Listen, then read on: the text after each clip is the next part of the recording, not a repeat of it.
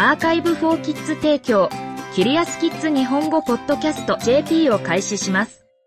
地球上のすべての人が海に座った場合、水はどこまで上昇しますか？ザーカイフとビクターからの質問です。答えてくれる先生は、トニー・イー・グオン先生です。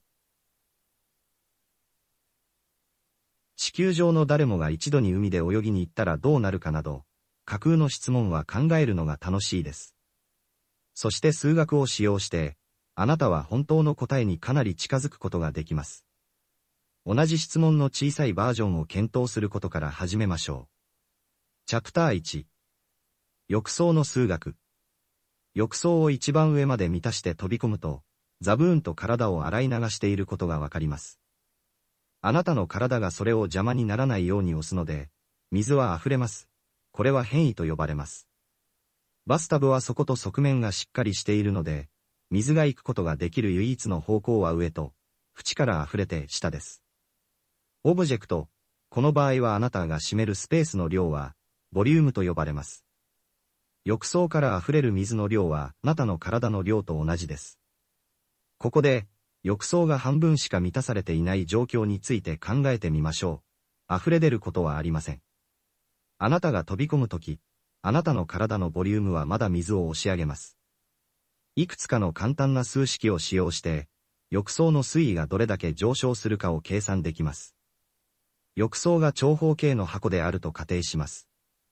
浴槽にどれだけの量を追加し、この量をどのサイズの領域に広げているかを考慮することで、浴槽に座った時に水位がどれだけ上昇するかを把握できます。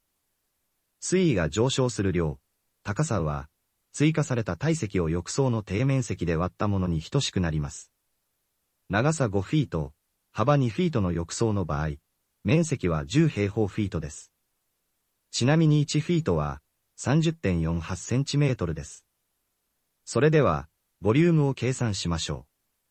計算を簡単にするために、浴槽のように、あなたも長方形の箱型であると仮定しましょう。高さ約4フィート、幅2フィート、左から右、奥行き1フィート、前から後ろだとします。あなたの体の体積は4フィート ×2 フィート ×1 フィート、すなわち8立方フィートになります。あなたが座るとき、あなたはあなたの体の約半分のボリュームを浴槽に加えています。これは、水位上昇の高さがあなたの体の半分の体積を浴槽の面積で割ったものに等しいことを意味します。蒸気の見積もりを使用すると、これは4立方フィートを10平方フィートで割った水位上昇につながります。これは約5インチに相当します。もし実際に実験したら、あなたは確かにそれに気づくでしょう。ちなみに1インチは2.54センチメートルです。チャプター2。スケールアップする。あなたは海を巨大な浴槽と考えることができます。地球の表面の70%以上が海であり、この浴槽の面積は約1億4000万平方マイルです。水がどれだけ上昇するかを知るには、そこに座っている人の量を知り、それをこの海域面積で割る必要があります。現在、地球上には約80億人の人々がいます。人間には、小さな赤ちゃんから大きな大人まで、あらゆるサイズがあります。平均サイズが5フィート、子供より少し大きいで、平均体積が10立方フィートであると仮定しましょう。座った時に水没するのは各人の体の半分だけなので、水位は5立方フィートしか増えません。合計80億人の場合、5×80 億を計算できます。これは、海に追加されるなんと400億立方フィートになります。ただし、このボリュームは広大な海域に広がることを忘れないでください。以前と同じバスタブ計算を使用して、400億立方フィートの体積を1億4000万平方マイルの海に分割します。答え。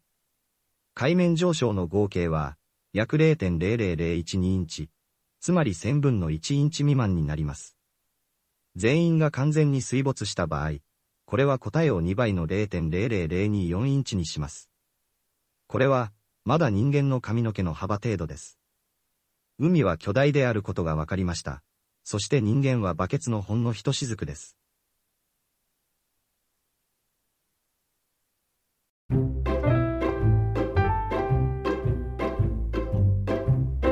キリアスキッズ日本語ポッドキャスト JP を終わります。この記事はクリエイティブコモンズライセンス CCL の下でザ・カンバセーションと各著作者からの承認に基づき再発行されています。日本語訳はアーカイブフォーキッズの翻訳責任で行われています。ウェブサイトでオリジナルの記事を読めます。